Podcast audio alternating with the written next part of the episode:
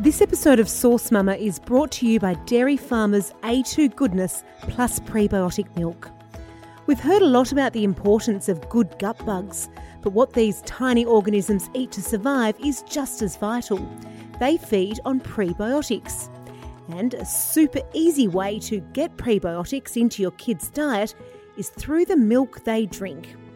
Containing only the A2 protein plus added prebiotics, Dairy Farmers A2 Goodness Plus Prebiotics is goodness from free roaming, pasture raised cows. Dairy Farmers, here's to good. We invite you to join the most exclusive, inclusive club for special needs mamas, Source Mama. Unapologetically candid, uncut, and heartbreakingly real, whilst uniting, elevating, and fiercely empowering. Join the greatest pride of lionesses ever to have walked the earth at sourcemama.com.au or Instagram or Facebook, follow at sourcemama. Hello, I'm Rachel Williams, and today I'm talking with Melanie Dimmitt, who is a freelance arts, lifestyle, and business journalist living in Sydney. Her son Arlo has cerebral palsy, and her experiences of becoming a special needs mum led her to write Special, an uplifting, candid companion for parents in the early stages of navigating their child's disability. Hello, Melanie, welcome. Hi, Rachel. Thanks so much for having me. Oh, our absolute pleasure. Tell me all about life in Sydney at the moment with beautiful Arlo. How's he going? He's nearly five.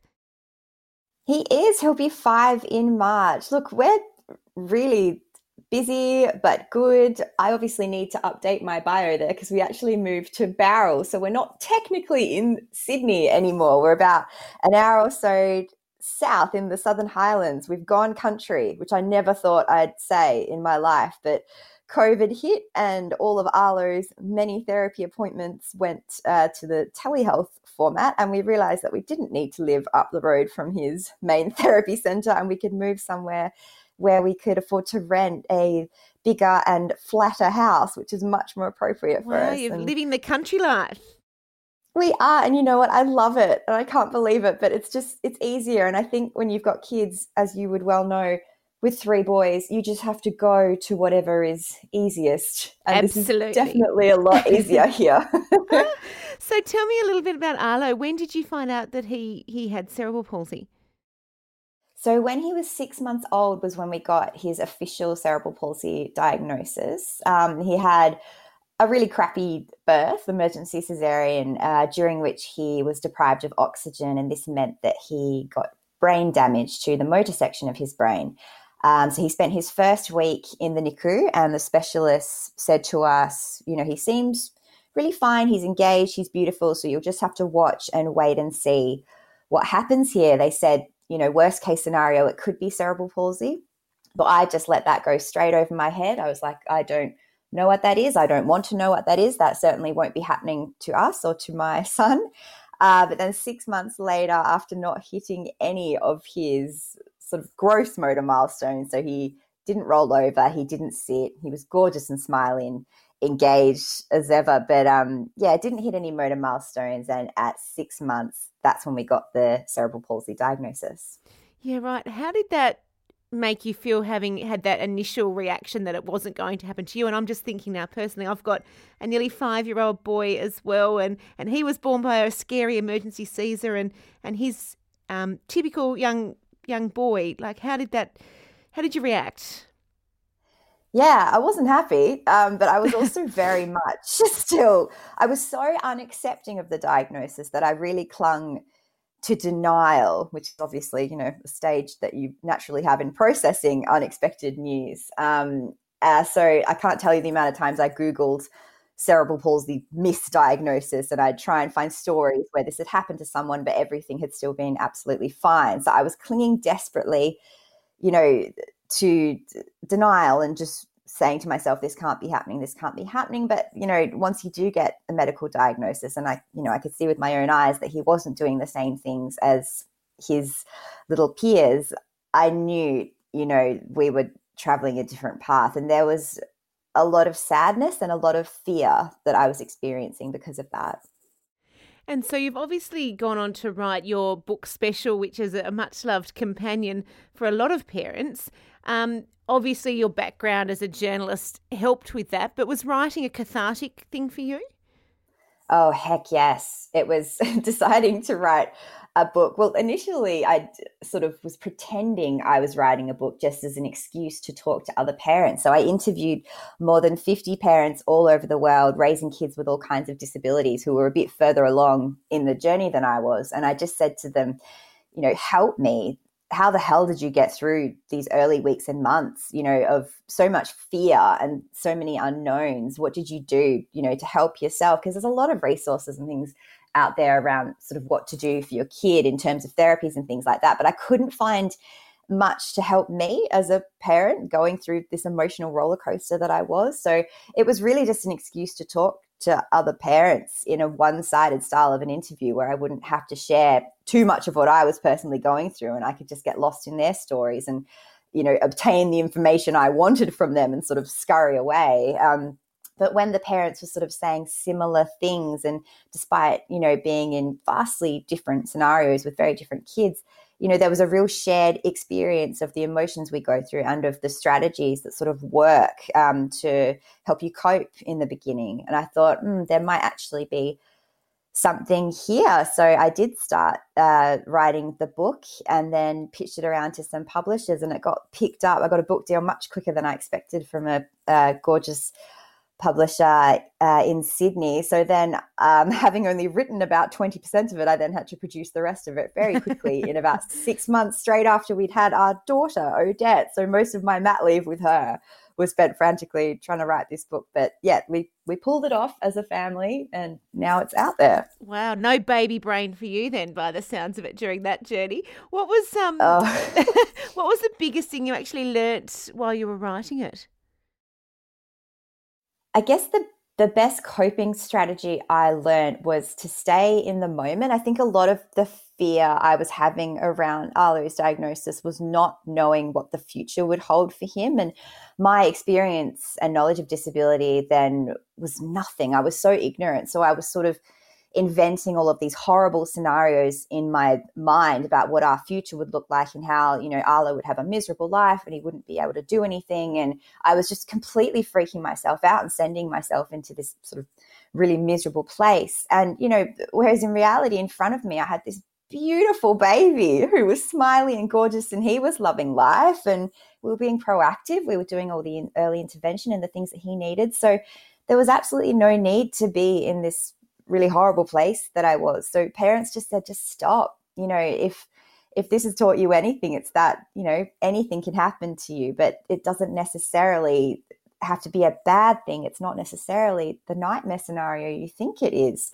So just stay in the moment and try and stay focused on your child and don't disappear into, you know, terrible rabbit holes on Google. So yeah, I think just staying in the day really helped me. And that's something that's helped me just generally in life anyway. You know, we're all supposed to be a bit more mindful and things. But yeah, I guess also the real message that was coming through from all of these parents is, you know, it will be okay. You know, I know you feel like rubbish now, but you won't feel this way forever.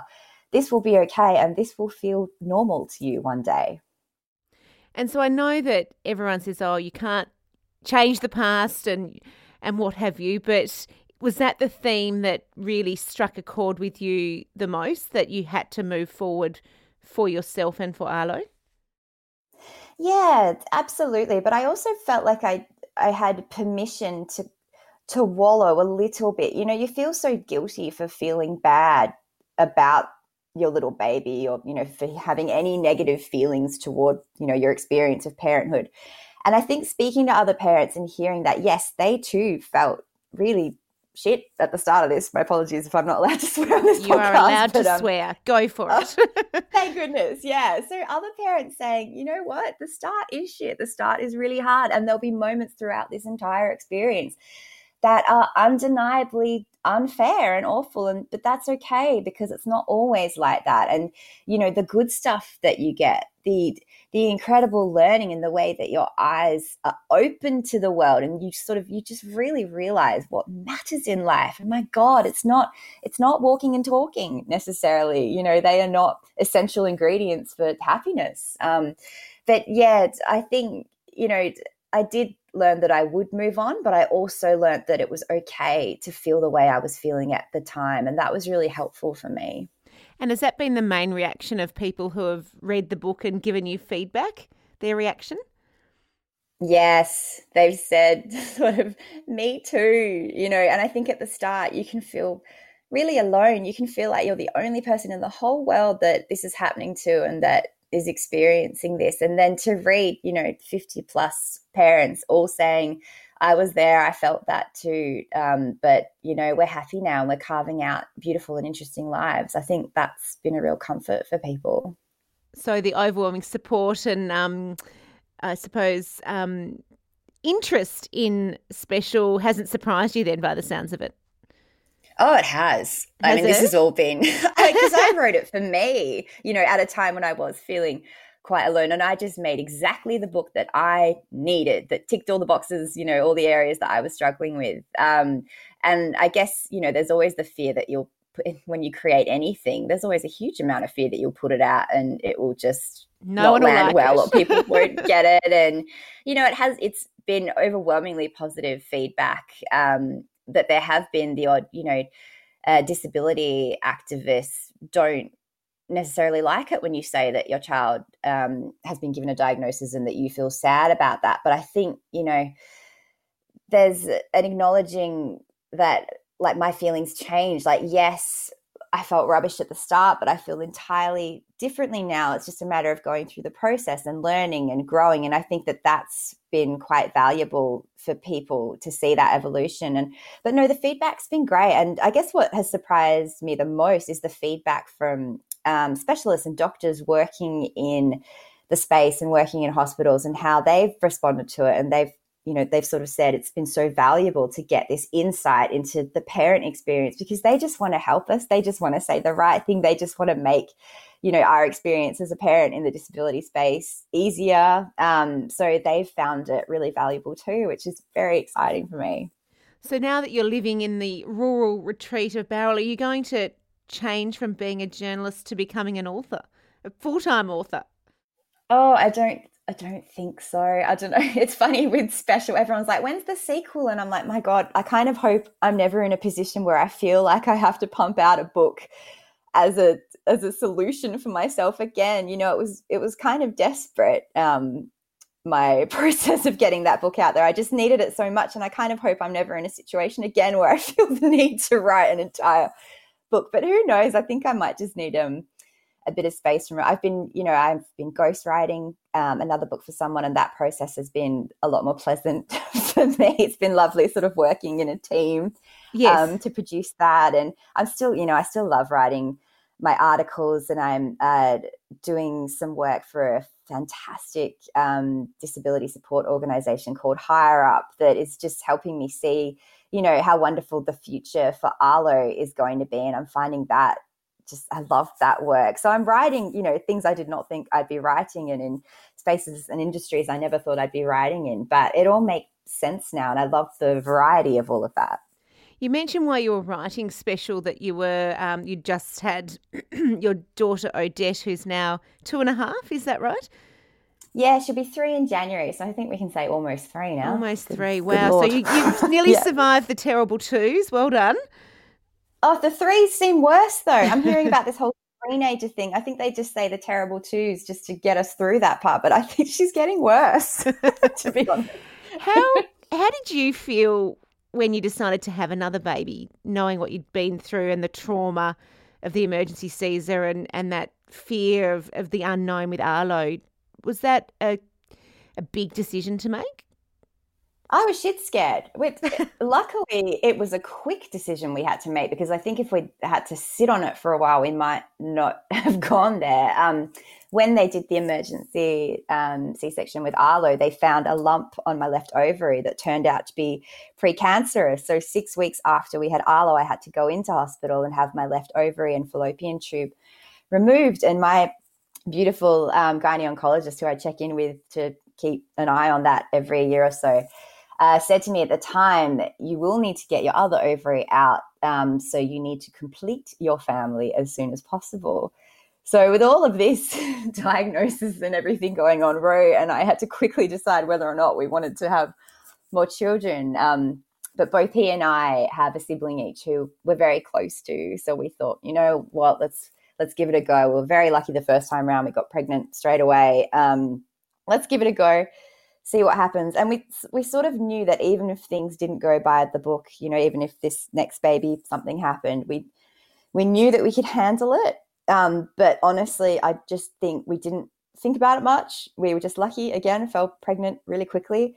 Um, the pregnancy was not fun, you know, even a bit, you know, what happened with Arlo was a fluke. Like there was nothing to say that it would happen again. It was a, real mystery.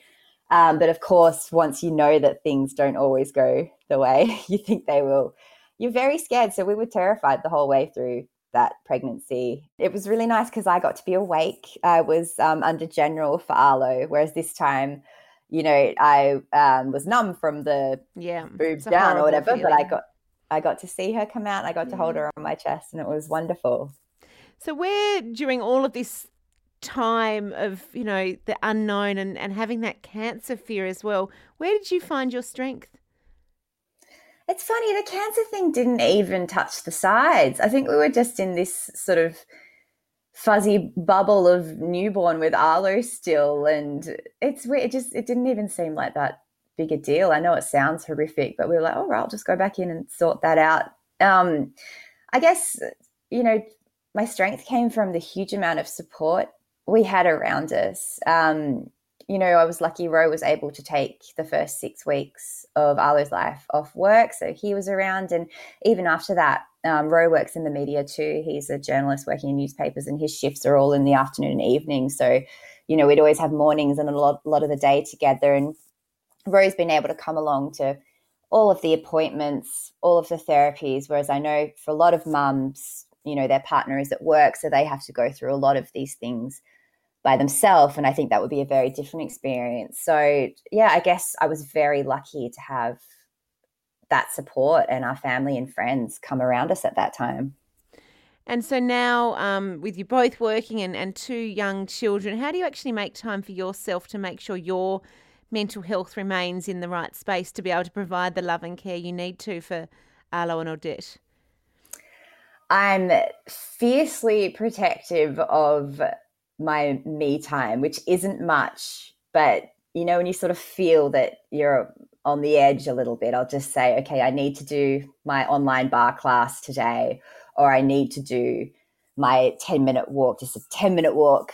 Um, we're lucky now we live in such gorgeous surrounds. You walk out the door and you've got trees and green fields and cows. And I think all that, all those visuals are very good for your mental health. But I sort of knew even before we had Arlo and I knew that we'd um, be having a you know a different parenting experience. I always thought you know I can only really do this parenting thing if I can still be me, if I can still do the things I need to do that make me me, like work and do you know a little bit of self care, have my glass of wine at the end of the day, um, read a few pages of a book each day. So it was kind of a deal I made with myself and with Rowan before we even entered this journey that I was like, yep, I'm not just going to be a slave to my child. I will need some time for me as well because I know how important that is for my own mental health and then as a knock-on effect for the health of our family absolutely and now that you're you've been able to relocate from the hustle and bustle of sydney is that post COVID world for Arlo and his therapy and treatments, that will be fine moving forward and staying where you are? Oh, honestly, the the COVID world. I mean, I hope we're in a post COVID world now, but who knows? But COVID was good to us. Um, you know, Arlo was getting very sick. We had him in daycare three days a week, and every cold and virus that you know any typically developing child would just sort of sail through. He'd wind up in hospital with pneumonia and chest infections. We had about 10 or 11 um, few night stays in RPA last year, which, you know, was, again, it sounds terrible, but in practice it was fine. They were lovely to us. It was almost like a little bit of a holiday once Arlo was sort of stable and settled. Um, that, you know, COVID has just meant that everyone is super careful now with their hygiene and hand washing. So Arlo has been well. Um, he's stronger and, you know, better than he's been in his whole life now. And the move has been wonderful for us. We have more space. The kids each have their own bedroom, which means more sleep for them, more sleep for us. Uh, we've been, you know, enrolling Arlo in preschool for next year, which was a process I kind of kicked off in the city, but it didn't go anywhere. But here, you know, I've had three wonderful um, people in the education world here just jump on us and take care of everything and guide us through the process. And he'll be going to a specialized school and also a mainstream uh, preschool next year, getting the best of, best of both worlds. There's a huge community of families um, with kids with disabilities around us, which I just didn't anticipate being here. We have a wonderful support worker for Arlo here. So I kind of always feared that if we moved out of the cities, we'd lose the support and the facilities. But I'm, we're actually finding it's better out here. And Arlo is better. He's got sparkly eyes and rosy cheeks. And I think we all do, to be honest. It really suits us, this country living. Well, even though you said you didn't think there'd be a sequel, it sounds as though you might be able to put some words together about the move to the country, the escape to the country. Yeah, maybe it's funny. I was thinking if I was to do, you know, I don't know if special, I don't know if a special sequel would work, but my interests are moving more into kind of the advocacy world and sort of learning more about adults living with disability. So I'm thinking more more that way, I guess, and more that sort of writing rather than the parent experience. Yeah, but who knows? I'm leaving it open and just seeing seeing what happens for now. Wonderful. It sounds like you've got the fresh air to to feed the inspiration anyway. Oh yes, absolutely. Wonderful. Well, thank you so much for your time today, Melly. It's been lovely to speak with you. We look thank forward you, to Rachel. following your journey and Arlo's journey into the future. Thank you so much. Thanks for having me. Our pleasure. Well, thank you so much for listening, everyone. I'm Rachel Williams. It's been lovely to bring you this episode of Source Mama. If you enjoyed this chat and want to hear more, you can check out our other episodes with more coming very soon.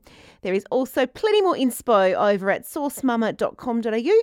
And of course, follow us on Insta and Facebook. And we even have a private Facebook group just for members. It's just us and your supportive community. And we invite you to join the most exclusive, inclusive club of special needs mamas. Thanks for listening. This episode of Source Mama is brought to you by Dairy Farmers A2 Goodness Plus Prebiotic Milk. We've heard a lot about the importance of good gut bugs, but what these tiny organisms eat to survive is just as vital. They feed on prebiotics. And a super easy way to get prebiotics into your kids' diet is through the milk they drink containing only the A2 protein plus added prebiotics. Dairy Farmers A2 Goodness Plus Prebiotics is goodness from free roaming, pasture raised cows. Dairy Farmers. Here's to good.